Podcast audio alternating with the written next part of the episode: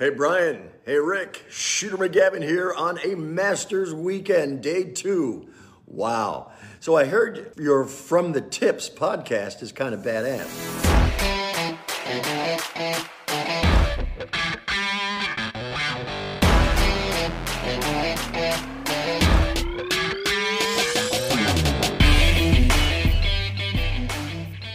What's up, everybody? Welcome back to another episode of From the Tips. It is me, your boy Brian, always joined by my fantastic co-host Rick Landis. How we doing, good buddy? Doing swell. How about yourself? I am doing well. All I guess swell as well. Swell as well. Oh my, little word inception there. Um, well, I'm doing great due to the fact that we just watched some killer golf.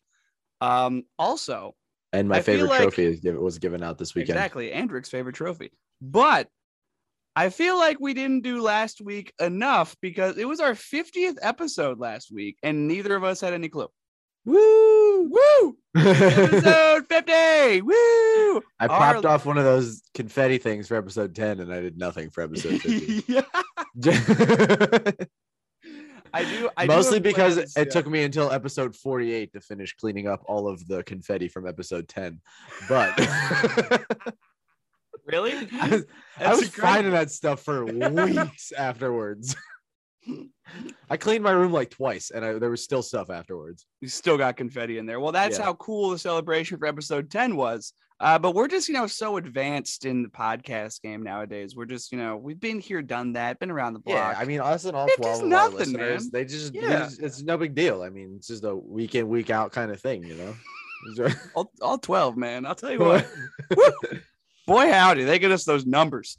Um, I do have a plan for episode 100, though. I have like a couple of like favorite things from a bunch of episodes that I'm going to compile, and we're going to do that. It's going to be a long one, episode 100, but we got a whole nother calendar year pretty much. yeah, that happens. we got a little while until that happens. we so- got time. Um, but other than how cool our 50th episode was, and now our 51st will be, what do we got for the days of the week, my friend?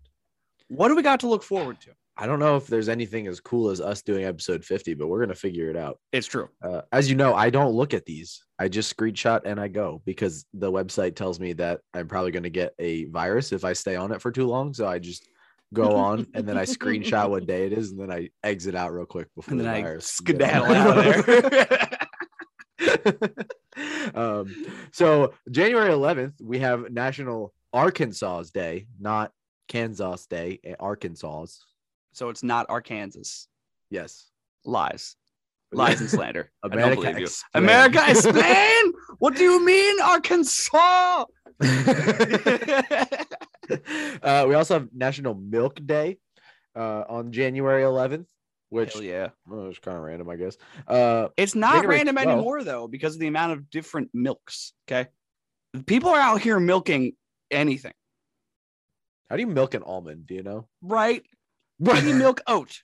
I don't know. I don't know if I want to know. Probably harder than milking an almond. And who looked at it and was like, "Yeah, I'm I gonna can get milk milk that." out of this. I can get milk out of this. Who looked at a solid nut and was like, I could totally get milk out of this? like a cow, I get it. They have an udder. That makes sense. You've seen How it. many? How many Like- almonds do you think it takes for one gallon of almond milk? For one gallon. My guess, I'm gonna say two thousand. You think 2,000? I think at least five thousand. How many almonds in a gallon of almond milk?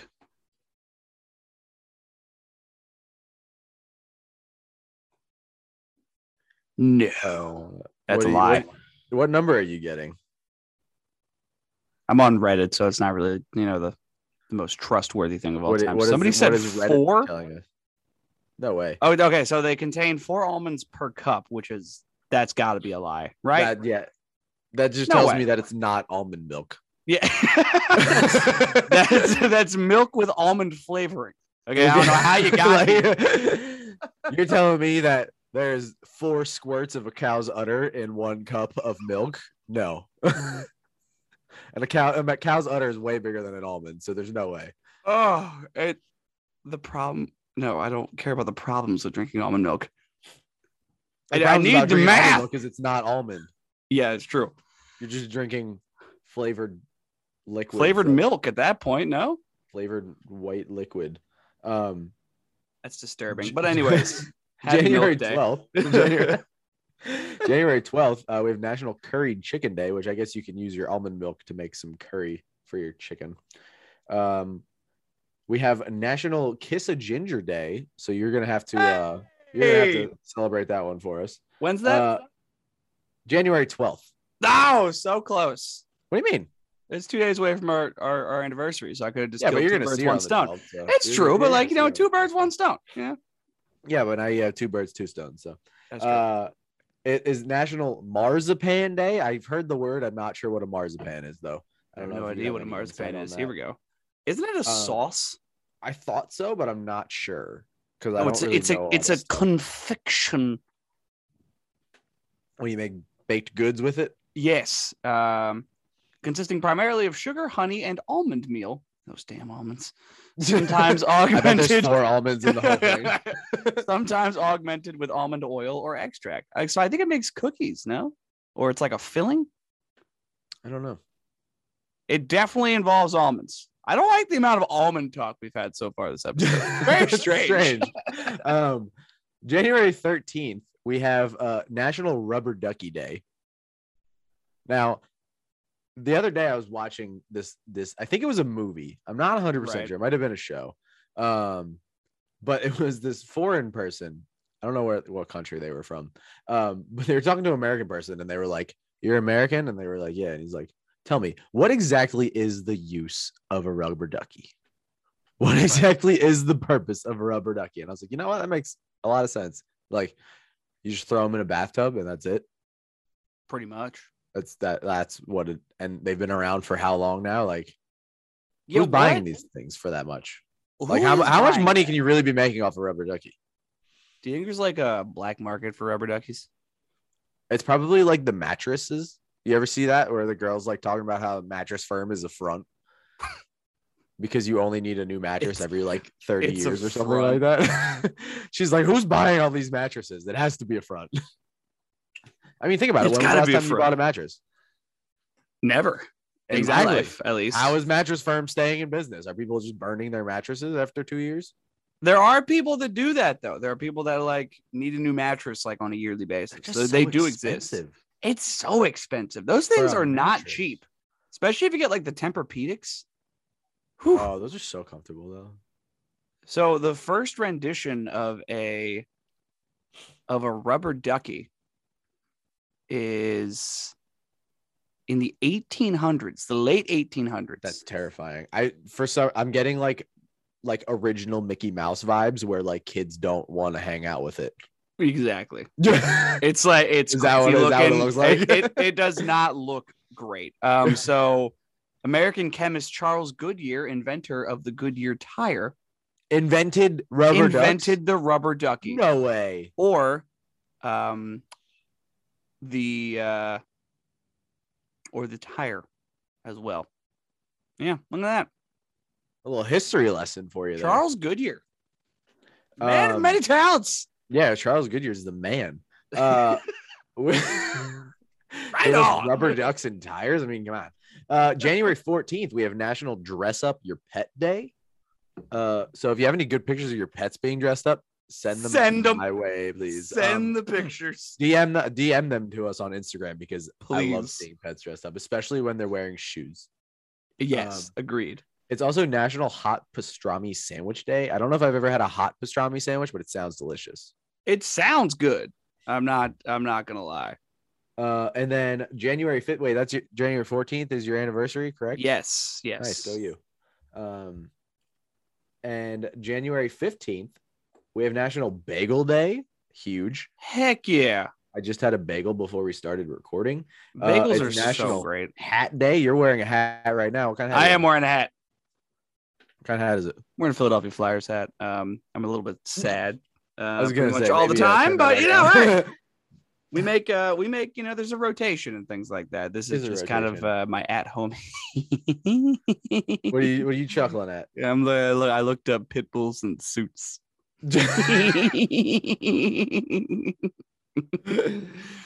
I'm a little bit disturbed at how many pictures of uh, Pitbull there is, as in the recording artist, in a suit. Mr. Worldwide. sure it's not Jeff Bezos? Mr. Because he's, 305. he's in the middle of his transformation.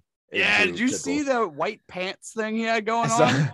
I saw this meme the other day, and it was like it was like when um when Leonardo DiCaprio was flirting with your girl, and it was Jeff Bezos before and now. Thought it was hilarious. Speaking of Jeff Bezos and insanely rich people, uh, before we get into any golf talk, because that's probably not going to happen tonight. Um, As you can tell. I heard about this thing. Have you heard of the J- Have you heard of the James Webb Space Telescope? Yes, yes, I have. Do you know? Do you know what it is and what it does? I Not just found out about necessarily. I've heard about it though. So basically, it's this super high tech telescope that NASA has sent into orbit a million miles away. Literally, literally almost a million miles away. They sent it into this random orbit. Um, and for those that are curious, a million Damn. miles isn't really that far in space terms. It's not even to Mars, but it's pretty far. Um, Yeah, it's far, far. anyway, this thing is insane. So apparently, what it's going to be able to do is use infrared lasers to look into other galaxies and basically see if there's other life in other galaxies. That's how far these infrared lasers are are about to go. That is fascinating. That they're going to be able to detect if there's like LED lights and like other things that show signs of life on other planets. And that's not even the craziest part. The craziest part is apparently this telescope is going to be able to show them the first stars. no. Apparently, they're going to be able to see the first stars. They're gonna be able to go out far enough to see it. which means that apparently they're going to be able to get a lot of information about how we started because obviously the first stars came before earth did Right. um i heard i heard about it on another podcast and i had to bring it up because i like space and people need to talk about this because there's a very real chance we're going to know if aliens exist within the next year because this thing's already in space right now Yeah. I mean, it is currently um seven million. No. Yeah, no. Seven hundred and twelve thousand eight hundred and forty-six point six seven eight nine seven forty-seven miles away from Earth. Yeah, and it's going to get to like close to a million miles away from Earth, which again, not even at Mars, but apparently that's far enough that they're going to be able to see into the past, which is insane. That is insanity. Do you do you have a do you have a venture of a guess of how much this telescope costed if you haven't seen it yet? Uh, I'm looking at it right now, and I have absolutely no idea how much that would cost. My assumption is Throw it somewhere in the bill range. Starts with a B. You are correct. Okay. Ten Um, billion dollars for this telescope. Sweet Jesus! Insane. If you like if you like space, if you like stuff like that, look it up. It's called it's called the James Webb Space Telescope. It's pretty insane. Um there's like videos of like it setting itself up in space because they couldn't like send it up already made. They had to like program it to set itself up once it gets up there. Yeah, it's insane. That's- first of all, that's incredible. Yeah. Like people are insanely smart. Like I spent my 20 minute shower trying to figure out the best way not to smell like crap. And these people are just like, we're going to make a telescope that sets itself up in space and then lets us see 14 billion years into the past.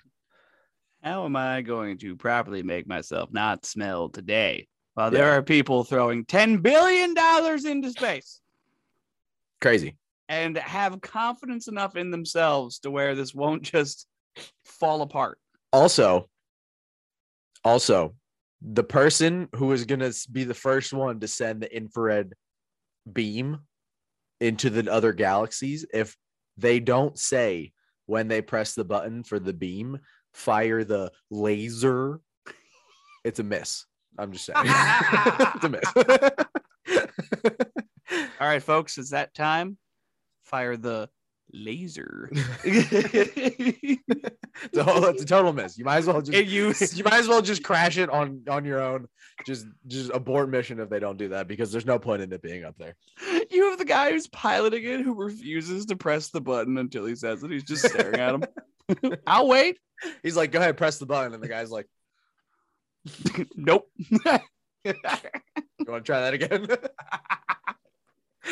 The doctor doesn't even know what's going on. And looks over. He just does the pinky thing. He's like, hmm. You gotta say it. You gotta say it. He's, the guy's like, Fire, fire the laser. the- Fire the laser. You said it wrong. You said it wrong. Did you at least act a little excited Can you before at I least press I this think you care button? a little bit. Oh my god. This is a golf podcast, believe it or not. This is a golf podcast. That's crazy. Uh, well, let's get into that golf, shall we? Uh, so we had the Sentry Tournament of Champions. For those of you that don't know what this is, this is usually the first event of the year. It's when all the big names come back because it's a culmination of all the guys that have won in the last year of golf have won a tournament. So that is a grand total of 38 gentlemen. The winner of the Sentry Tournament of Champions had to literally break a record for lowest score in PGA Tour history just to win by one stroke. That is what had to happen for Cam Smith to win this tournament, shooting a 34 under. It's insane. That is rounds of 65, 64, 64, and 65. What? Ex- I got a question for you. Right. Do you think you're ever gonna shoot 34 birdies in your No, life?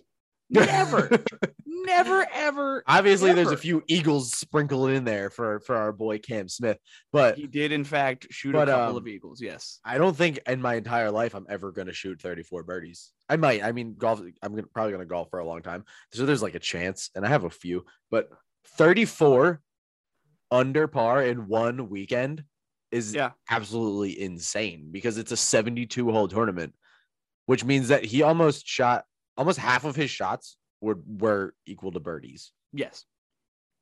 What? He averaged below par for a tournament. How many did he have any bogeys? How many bogeys did he have? He had two bogeys on he had one bogey on Thursday and two bogeys on Friday. Yeah, he back to back bogeyed on Friday, and everybody was like, "Oh, that's gonna be tough to get back from because he's fighting against Rahm." And he was like, "You want to know what? still shot a 64. Excuse me. Um, he in total shot 31 birdies, three eagles. I don't think I'm ever gonna get three eagles either. No, I don't think- I honest, I don't think that's ever happening. I may not get three eagles in my lifetime. That I might have not one happen. and I don't know if I'm gonna get any more. I don't even have one. I'm not even sure if that's a, a possibility for me. Uh, but the guy that came in second, you know, world number one, Jon Rahm, yeah, he tied the record for most birdies in a single tournament at 32, and he didn't win. He didn't even win it. He came in second. Absolute insanity in Hawaii. Uh, also, I do want to make sure that I mention that uh, even the player said it. Um, uh, Kapalua was playing about as easy as humanly possible because there was almost no wind, which is very hard to do at a Hawaiian course. There was no rain, but the conditions were soft, and these guys are just picking this golf course apart. Um, I'll read the top five scores for you here 34 under, 33 under, 32 under, 26 under, 25 under. Those those were your top five scores. And I want to like uh, I want to shine a little bit of light on the guy that came in number three because he's a name that you might not immediately recognize. Uh, Cam Smith's fellow Australian Matt Jones. He also broke a record. So every guy in the top three required breaking a record to be in the top three. That two of them lost. Two of them had to lose. Uh, Matt Jones broke the record for most uh, or for lowest 36 hole score with a 23 under. So Thursday, Friday, he was nine under. Saturday, Sunday, he was 23 under. and he shot 12 under on Sunday. I mean, it's ridiculous. Oh, and he came in third. Came in third. I would like. I would like to I would like to shine some light on our man in number fourth, Patrick Cantlay. How many tournaments have you Patty seen Ice. anybody come even close to 26 under? Yeah. And, And not now- just, you know, now he not- comes in 26 under and he loses by eight strokes. and he looks like he was off the mark, which is ridiculous to say to somebody who just shot 26 under. Uh, but it looks like, you know, with there not being a three in front of that two digit number, it's like, oh, you know, I guess he wasn't much, uh, because he wasn't playing well. And you're like, hmm, wasn't playing well. Are and if sure? you really want to feel like garbage about yourself, our man in 38th, Jason Kokrak, shot seven under on the weekend. yep. That's an average of almost two under for each round. And he came in dead last. There are some tournaments where seven under puts you in the top 10. You you can win some tournaments at seven under. Yeah, Like if you are seven under at the US Open, You have a in, chance at You're in a good spot. you're in a great spot. Uh, but at the Tournament of Champions, you were got to be at dead 34 under. It's the only way. the only way is to beat a record. You have to beat a record, and then you have a chance. Uh, yeah, then you Not then you have guaranteed, but a top three chance. locked up. You have to break a record to have top three locked and loaded. Okay. How how do you think JT feels? By the way, breaking a record of the lowest course score, Oh yeah. and then just having it broken or tied in the exact in the same day. You imagine you shoot a 61, you're like, this is great. I just shot the best co- score ever at this course. And then later that same day, someone else does it. And you're like, well, well, that was nice while it lasted, I guess. Can you undrink the champagne that I'm sure you drank? Like, uh, yeah. So Justin Thomas also ends up breaking a record, uh, 61 being the course's lowest score. Uh, and then a couple of hours later, Jon Rahm says, uh uh and does the same exact thing on the same exact day. And it's it's just And then Matt Jones does it again on Sunday. And then Matt Jones is like, I will repeat what you gentlemen did, and I will do it on Sunday. I see your 61 and I match. this tournament was absolutely banana lands. Um, and I think the best way to kind of put it, I guess, was because of how soft the conditions were. Yeah, like every approach shot, every approach shot was hanging on the green. Yeah. It was smacking, it was spinning back. Pretty much everybody's approach shots were they were on and two, they were on and under regulation.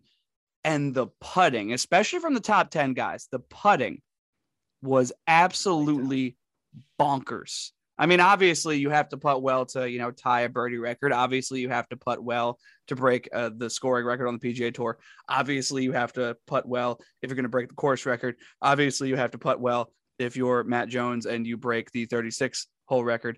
Um, what? How many records can be broken in one tournament? The season has just begun. I wonder I wonder if there's anyone if anyone said anything about that. How many records? I'm exhausted. This is incredible. It's not just that they broke the records either, it's that they made it look so simple to do. Yeah. Like they just made it look easy, which is bonkers to make shooting a 34 under look easy. But Cam Smith did it with his beautiful mullet and mustache. I was trying to find that video that we have from when uh when we saw him, but I oh, it's sa- it. it's saved on the Instagram somewhere. Oh, is it? Yeah, I'll have to re I'll have to relocate it. I was gonna I was gonna post that again. That's what I immediately thought about when he wanted to. I was like, Rick's gonna go find that, isn't he? I was trying to find it to post it, and then I, I couldn't find it anywhere. I don't understand how Instagram works. I'll see if I can't locate it. Um, yeah. So uh, what I have in the notes here is it literally takes breaking a record to even attempt to win this tournament. Yeah. Because you can break records all you want. You can tie records. You still not coming in first, apparently.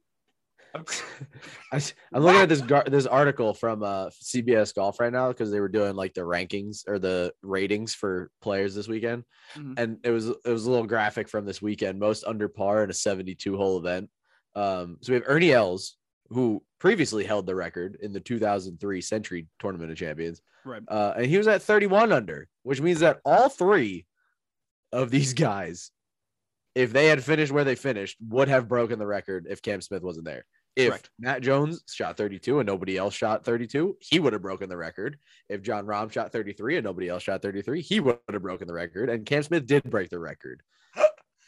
So all three of the tops, all three of the lowest scores over 72 holes in the PGA Tour since 1950 are from this weekend. That's banana lands. that is that that's, That's gobbledygook. insane. That's You're just that's saying crazy. words now. Yeah. I don't even know how to feel. It is That's- January 10th. We have the warm months stat. to still happen. Oh my gosh. Um, yeah, just looking at the data from this tournament, it's absolutely bonkers, first and foremost. So the average score to par, five strokes under. That's for Per round. Yeah. Um, the Yeah. average score to par per round is four Yeah. is five under. The driving accuracy, 81%, which is Jeez. up there.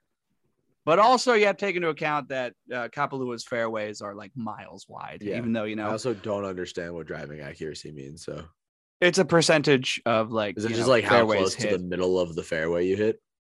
Uh yeah, basically. Oh, okay. Yeah, you're what you're I never driving understood it when when they show the graphics on the thing. It's like the ball's just like in the air and it's like changing where the accuracy is. Right. And oh I'm this don't one this one blows my mind a little bit because this usually isn't what it looks like even for the PGA Tour. The missed fairway penalty, which is kind of a data point that kind of calculates how much did missing the fairway hurt you? Less than a half a stroke. Jeez.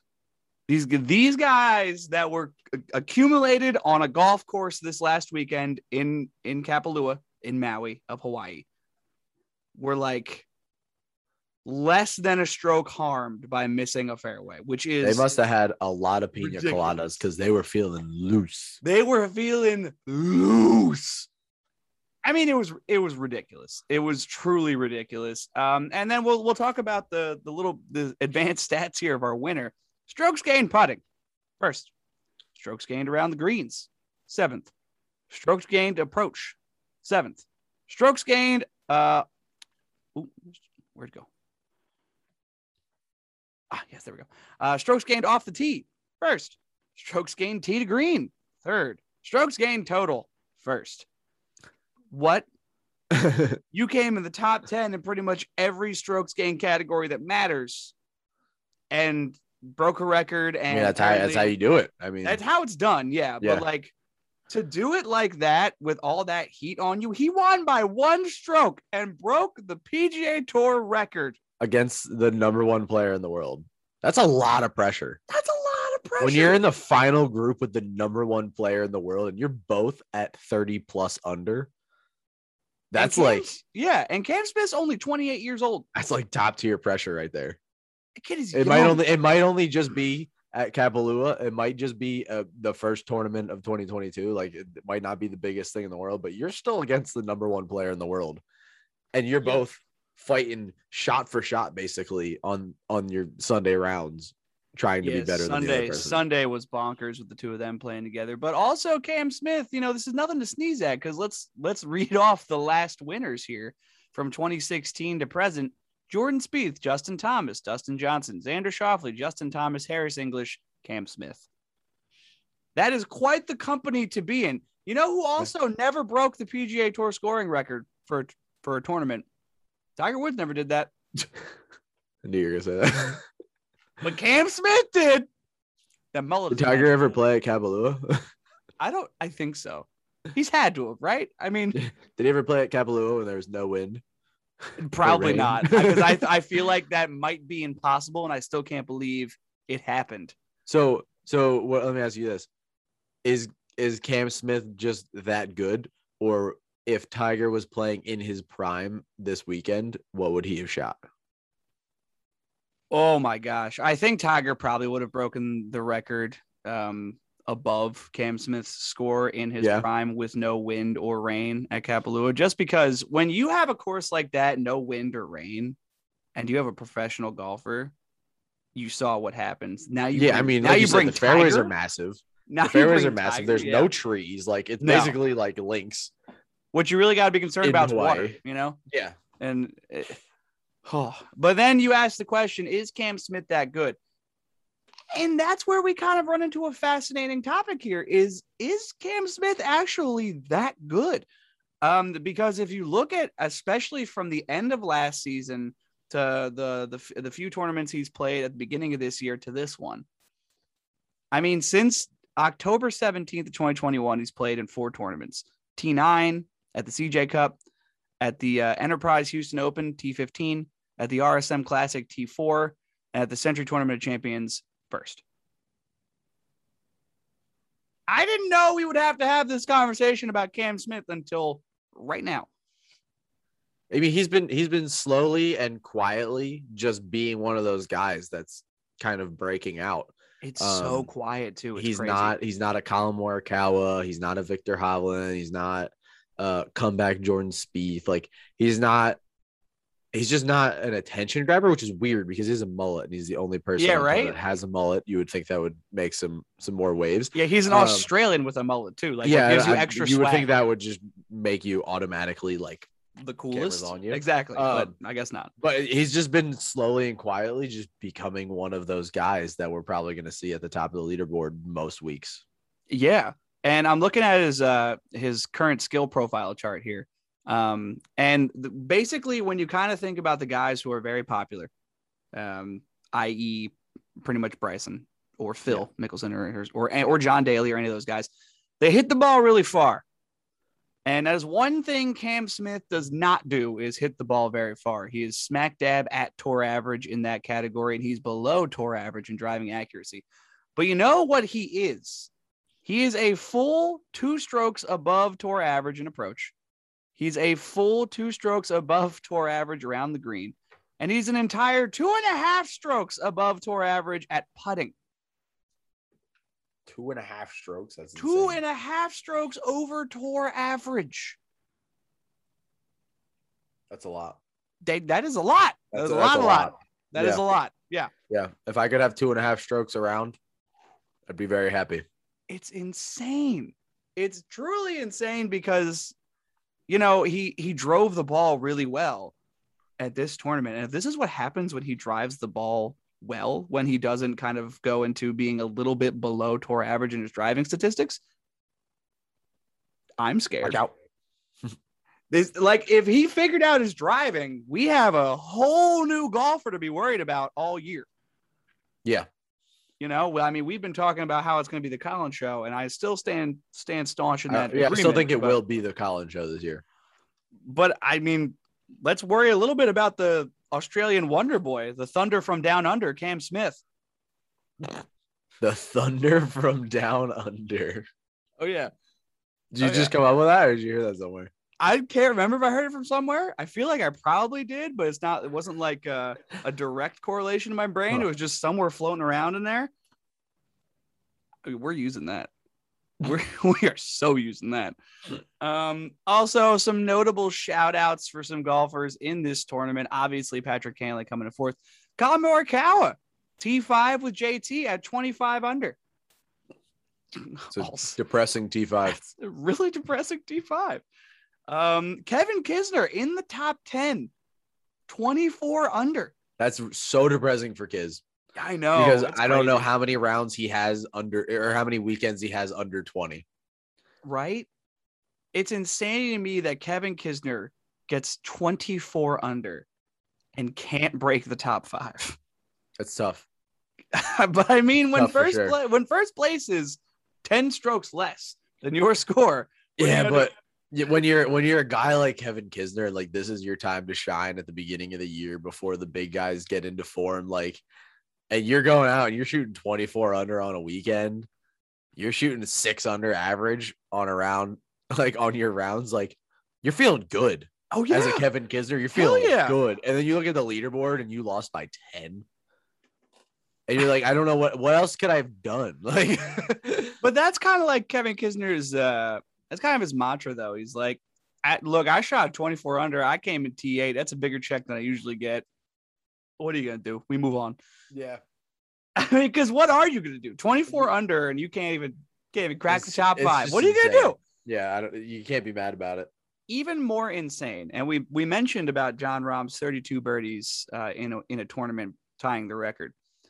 Um, he's also slightly a robot. Here's a little story, an article from golf.com that I found. Um, so what most golfers who have accompanied themselves with a with a brand, so for Jon Rahm, Callaway, for Brooks Koepka, um, Srixon, so on and so forth, they'll do some testing for their new clubs for the upcoming season.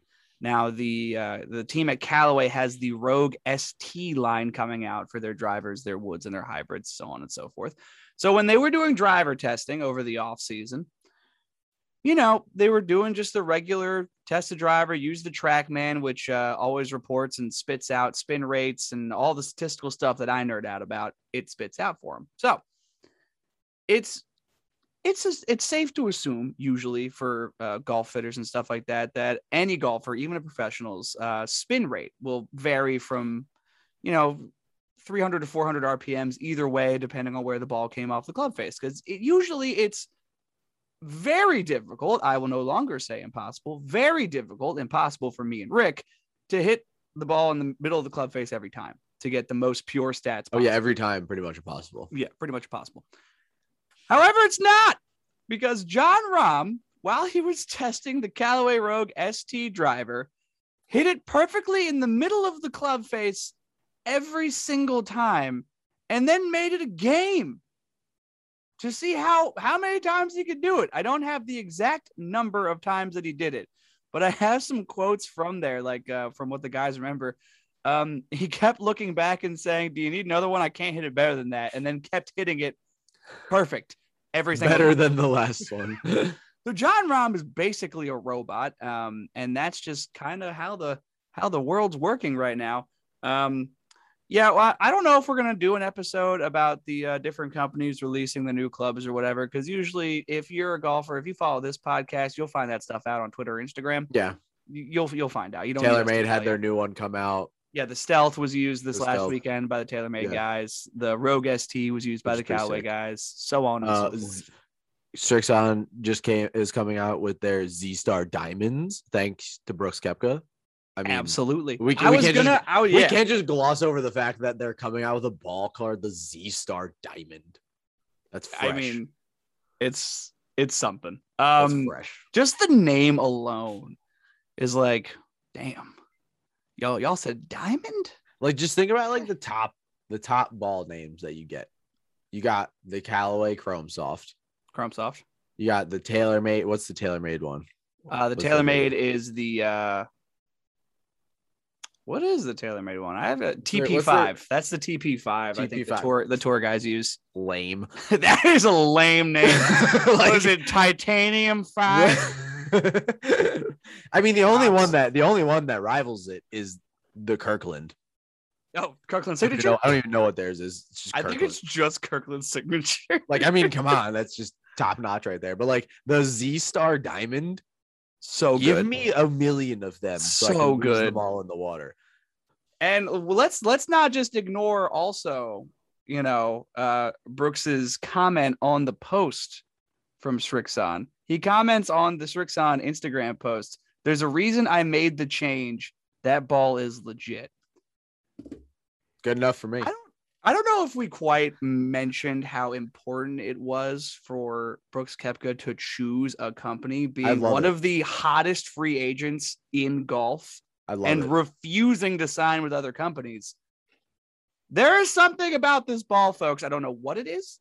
I don't know what is inside of it. Hopefully, I can find uh find those balls, send it to that guy on TikTok that he cuts them in half. Um, That's a thing? I, yeah, there's this guy on TikTok that has like a pretty decent following. He just cuts golf balls in half, Huh. and it's actually quite just like it's quite fun decides what decides what's in there. Yeah, they they see if it's uh if it's a three layer, two layer, if it's polyurethane, how many layers there are, things like that. Now, Brooks Koepka did end up coming in, you know, T28 in the Sentry Tournament Champions, but he was 15 under. I mean, it's ridiculous. yeah, it, it's insane. Um, What are you and like we've said a million times already, and we'll say it a million times again. These guys aren't in their final form yet. This is Kapalua. These guys are here to relax. No one, no one went in here expecting to need to shoot 34 under to win. They were like, "We're going to Hawaii. Sure, let's go." Let's let's Um, have fun in Hawaii. Why not? Yeah, Co- Jason Kokrak was like at the club and at the at the casino the whole time. Like he didn't care. He was just happy to be there. he was Um, just I happy to will won say this. got play. I will say this: if you need a golf brand, if you're not, if you're not like set on your your favorite kind of of golf brand, like you're not a Callaway person, you're not a TaylorMade person, pick up Srixon because it's going to be big. Brooks Koepka is a four-time major winner. He's gonna win more majors because he's Brooks Koepka, and he's gonna do it with Srixon. And He's Hideki fi- he's a- Matsuyama just won. He's a five-time major winner because we're including the People's Major. Okay, so he's a five time. He's a five time. major. I I count it. Okay. It's good. Hideki just won the Masters two years ago with it. Like Srixon and Cleveland golf are about to blow up. So get on board now before it does, so you can call yourself a hipster. And you wanna- liked before it cool. Exactly. And you want to talk about one of the most fun Irishmen of all time? Yeah, Shane Lowry. Shane Lowry, also Srixon Cleveland. We rest our case. Although I'm a Callaway guy, but I can always support other brands doing huge things like Srixon is doing right now. Um, I was actually going to say that for the end, but I, I enjoyed talking about it now. Um, that's so cool. But other than John Rahm being a robot and the hottest free agent in golf equipment, literally announcing how cool Srixon is, and the amount that Srixon stock probably just went through the roof. Let's get into some other golf news. So this this news here is Bryson related, but it's not Bryson hate, which is a fascinating change for us. New. Um, so Bryson decided to go full baseball cap for all four days. And what we do know about Bryson, it's even involved in his logo, is he wears those weird um, English hats. What are those things called? I don't know what they're What's called. that 'cause they're style? Stupid. Bryson hat. Um, it says golf cap. I don't think that's the. That's It looks almost like like he's worried about the rain with that one. So like Right. it hits the top and it just like slowly goes off and like at a nice, nice even slope runs off his hat. Yeah, it says golf hat, which I don't believe is the title of what the hat actually is. But think Peaky Blinders. That's what he's wearing on top of his head. Um, except way less cool. Um, but he Except not even decided- close to as cool. but he decided to go full baseball hat for this uh this weekend tournament here. Do you think that's a full change he's going to do? Because we've seen him start wearing the baseball hat more often. I don't think it's a full change. We've seen him do this before at the beginning of seasons where when the tournaments aren't quite as serious, he kind of he kind of loosens up a little bit as far as as far as his attire goes. Um, we've seen him do he, we saw him do this last year too. Uh, I don't think it's a permanent change. I don't think he's going to stray away from it solely because, like you said, it is his his kind of brand. Um, Right. Like he's like, what's he gonna do? Just change the whole logo of his of his little stupid brand that he has. Um,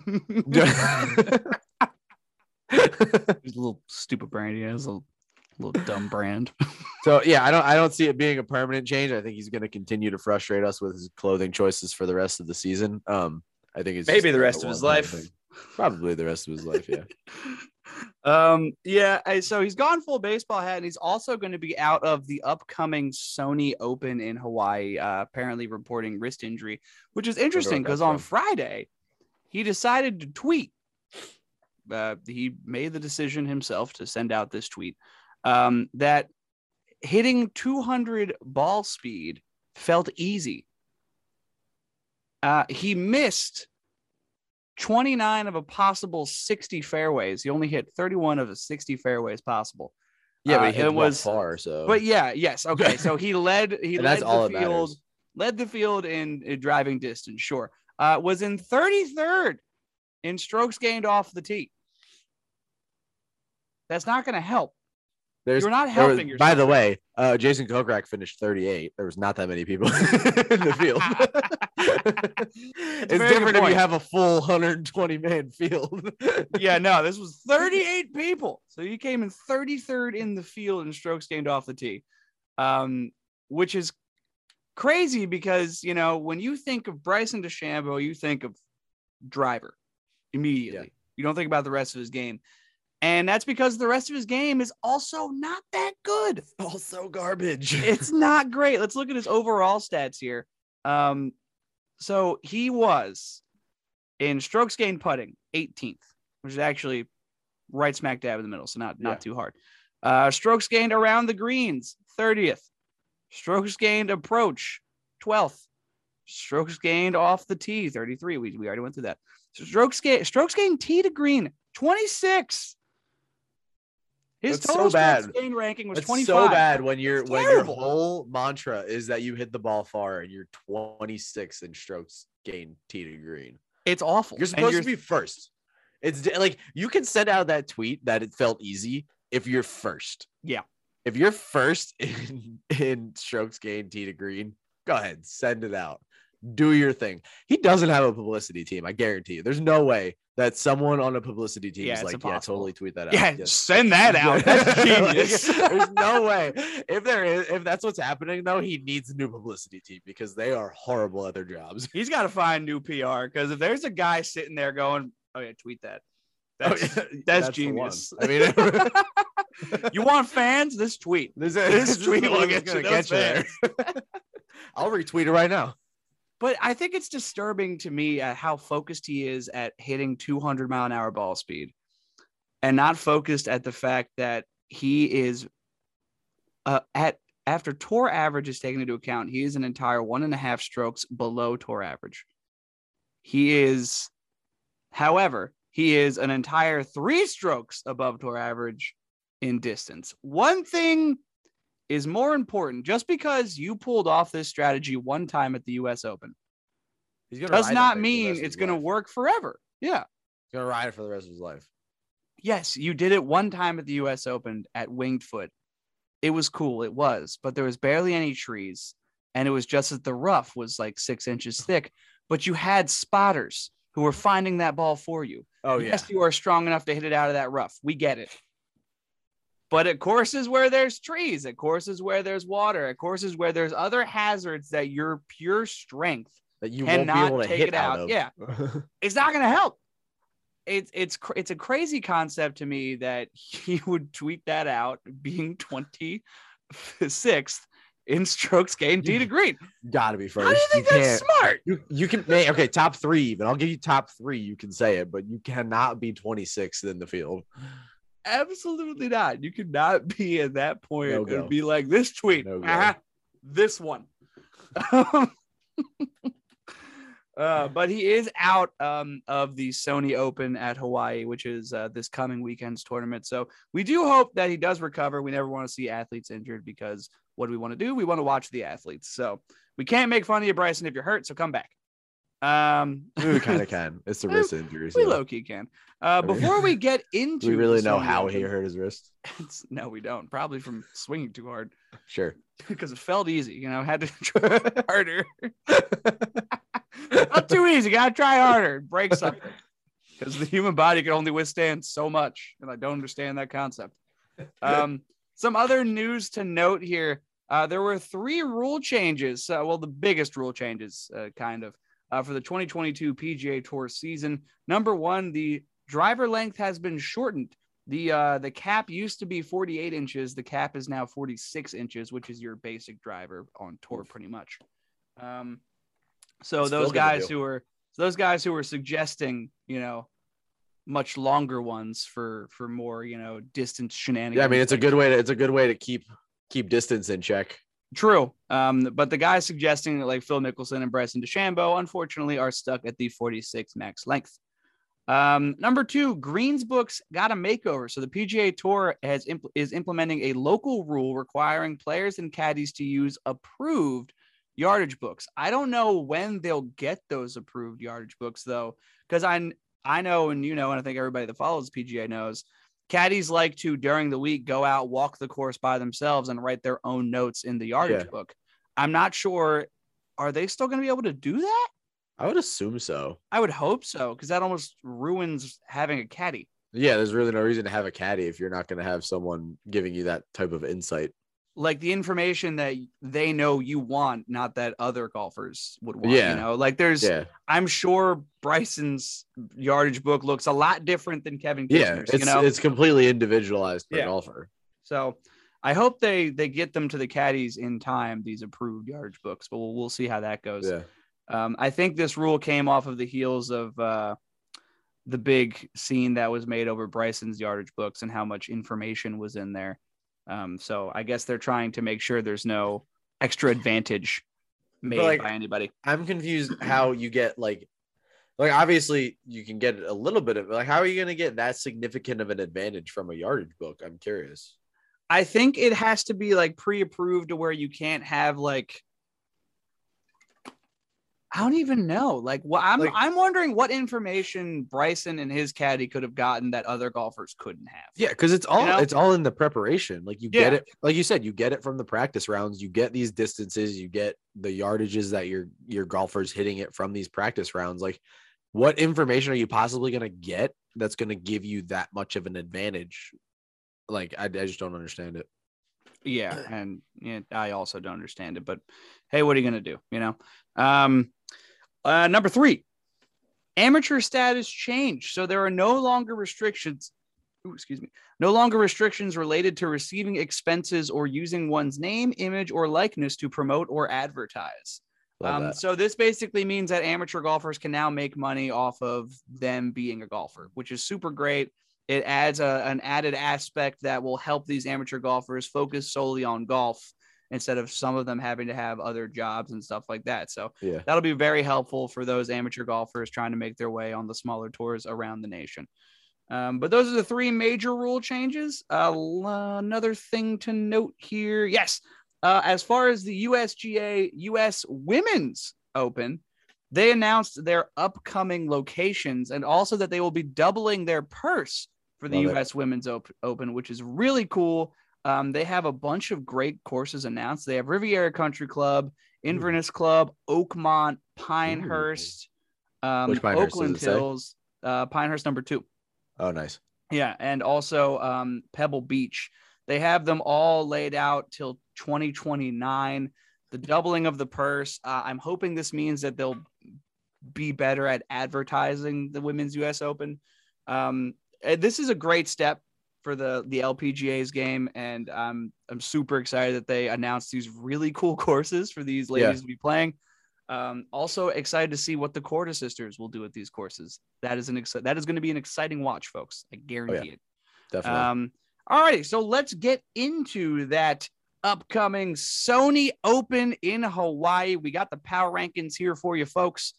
Um, the top five probably will be a shock to you because all of those big golfers that were just playing uh, are saying, "You want to know what? Are now relaxing. In I'm Hawaii. gonna relax in Hawaii now." So we got some nobodies, quote unquote, but we also have some names of note. So Some let's get into this. Let's get into this top five here. Rick, I'm gonna give you five names. Give me five to one. You ready, my friend? I guess so. Let's try it. Mark Leishman, Oh God. Webb Simpson, Oh jeez. Sungjae Im. Okay, Man I who got- never I stops got number golfing. one. I got number one. so far, anyway. Cam Smith, okay, never mind. Corey Conners.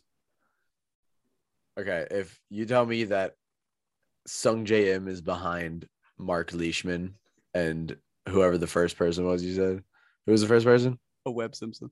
Webb Simpson. Yeah. Okay, so it's got to be it's got to be Mark Leishman five It is not. or Webb Simpson. Are they It are they not. switched? Neither. Neither of them are four and five? No. I quit. I, I'm done.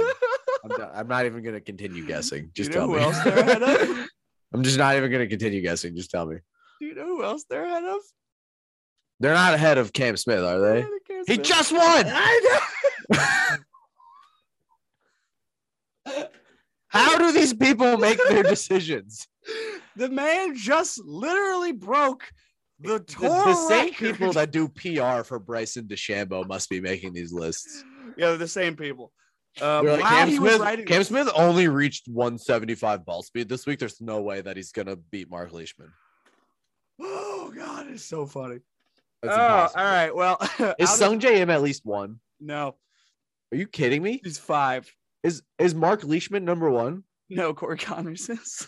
Okay, that I can at least kind of accept. But then it's Mark Leishman and Webb Simpson two and three. That doesn't make any sense to It's me. it's banana Makes no sense to me at all. All right, let's hear them out. Let's see what they said. All right. Sungjae Im, number five. Tack on another four sub 70s for the 23 year old at Kapalua, where he finished T8 for a fourth straight top 20 uh, this season. He's three But no for chance three. he wins this week. No, not at all. He's three for three at y- Waialae with two top 25s and a scoring average of 67.83. Sounds pretty good. Sounds pretty good to me. I don't know. All right. Uh, Cam Smith, you know, tour record holder for the uh, low score in a weekend. Yeah, Whatever. right. Uh, now that now that he's won each leg of the Aloha swing, he can become he can become the latest to pick off both in the same season. The 2020 Sony champ, yeah, by the way, he won the Sony last year. That happened. Um, is six for six in Waialae, leads the tour in strokes gained tee to green. Why? Why did you put these three people ahead of I these have, two? to, I I- have to know why Mark Leishman is ahead. So have fascinated. Uh, all right, number three, Webb Simpson owns a CH3 esque record at Waialae with 11 cuts made in as many appearances. All of the last seven were top 20s. He's gone T4, third, T4 since 2018, top 15s in the last two official starts of 2021. That's all fine and dandy. It is. It, it, it is. It's all fine and dandy. But is that better I don't Mm. have an issue. I don't have an issue with him being third if that's the reasoning. I have an issue with the other people that are in first and second. Well, we'll we'll find out about why Mark Leishman is number two. All right, another non-winner at Waialae who's manufactured a resume that makes CH3 proud. The Aussie is 12 for 12 with four top tens amongst seven top 20s, coming off a T10 at the Sentry TOC. How? Okay. My, look, I and How does that no explanation make any disrespect to? Mark. This is no disrespect to Mark. This is disres- all disrespect about every ounce that I possess in this body to Rob Bolton of PGA Sir, explain yourself. I do not understand, and specifically how is Hideki Matsuyama six, Kevin Kisner ten, Billy Horschel twelve, Matt Jones, who just broke a record in thirteenth. What? Oh my god. how Alright. how do you start off with with Cam Smith literally just won last week. Won at this tournament last year. But you know what? He's probably not gonna win. He's, he's- we'll Yeah, give he's him got no, he's got no chance. and then you no go to you go to Mark Leishman and it's like he's never won here. He's pretty much sucks all around. Um he's a shoe in. he's probably gonna win. I don't understand. Uh, number one, Corey Conners possesses the power to contend anywhere, but it's his precision from tee to green that elevates him as a primary threat at Waialae, where he's three for three with a T3 and a T12. Mm, Hasn't won it though. he hasn't won it though. Cam Smith did. Didn't shoot 31 under par this past week. Well, I had 34 under par. No, I was talking about Matt. Oh, oh yeah, Matt Jones. right, forgot that he did that too. I am, I am beyond baffled. baffled. what this is, sir.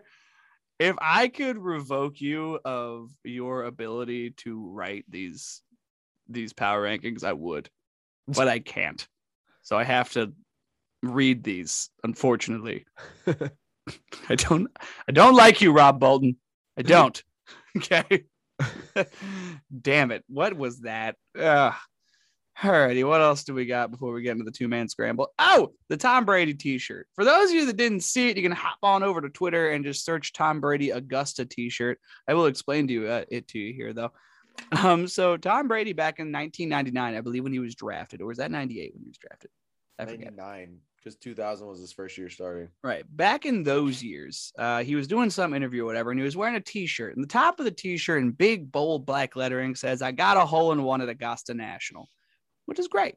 Nice. In between, I got a hole in one, or I got a hole, and also in one, there's small black lettering that says in my socks. And it is hysterical, and I want one. I wonder what they're going for right now because I'm sure that shirt is being bought up everywhere. Yeah, it had to. It had to. If it wasn't made before, it's definitely being made now. My socks at Augusta National. Where is it? Where's the t-shirt? There it is. Yeah, right now it's only eighteen dollars. Huh. We should make one and sell it for 25. Don't Faux show. Absolutely. I got a hole in my socks. In one at a gushing. I got a hole in one of my socks. it's ridiculous. Uh, but I just thought it was very funny and enough to bring up.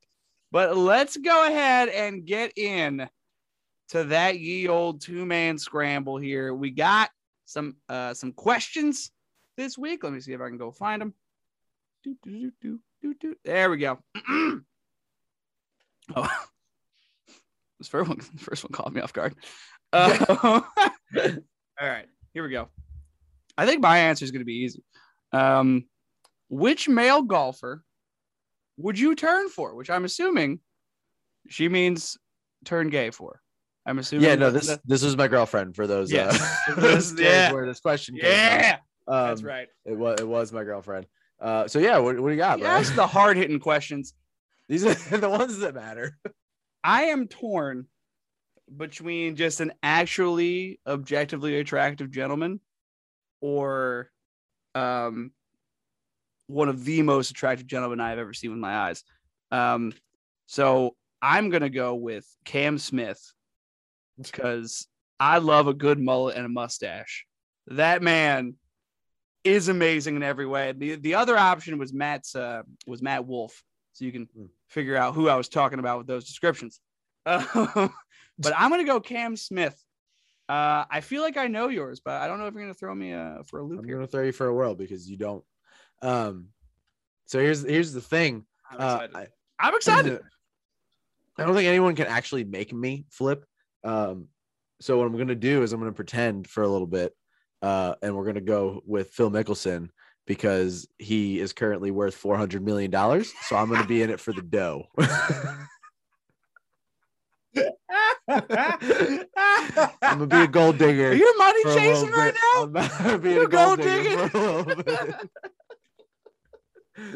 Damn it. I mean, hey, Oh, you can laugh funny. all you want. I'll get you coffee though. I'll get you some. Hey, I appreciate that. Give me that. Uh, give me, give me more of my. Uh, this is empty now. Uh, the good stuff for wellness. Got cinnamon in it for my swelling. Um. um all right. what do you think I was gonna say? I thought you were gonna say either Brooks Koepka or Harry Higgs. Those are the options. Yeah, I gotta, Um, I gotta go with Phil. I mean, I could go Tiger. He's obviously worth more, but uh, Phil just seems like a better time. He does seem like a good time. Uh, all right. Question number two: What's harder to hit with a golf club, a beach ball or a basketball? I'm confused by this question. I does he mean like harder to hit and I not think- break the club, or I- or accurately, I think is the way. That's the way I initially Hmm, took it. Was which one is it harder to hit accurately? But then at the same time, I was like, I don't know what would happen if you hit a basketball with a golf club because it'd probably break. Um, especially if you're swinging at 200 ball speed. Um, Yeah, we're at 200 ball speed, and it's felt easy. I think I think whether we're going excuse me whether we're going accuracy or I don't see I don't know accuracy definitely beach ball because those things are so unpredictable. right. Um, I I just don't really know how to interpret this. Um, harder to hit. Yeah, I guess I'm just gonna have to go with beach ball because it's it's gonna be harder to get where you want it to go. I guess. It's definitely gonna be harder to control. That is for sure. But no, I guess the basketball would probably break the club, wouldn't it? We should test that. I don't know if I want to break a club. I have some old Top Flites. We'll use those. Oh, easy, easy peasy, Yeah. squeezy, not a problem. Okay, we're gonna do that. I have, in fact, located the Cam Smith video, by the way, so I will send that your way.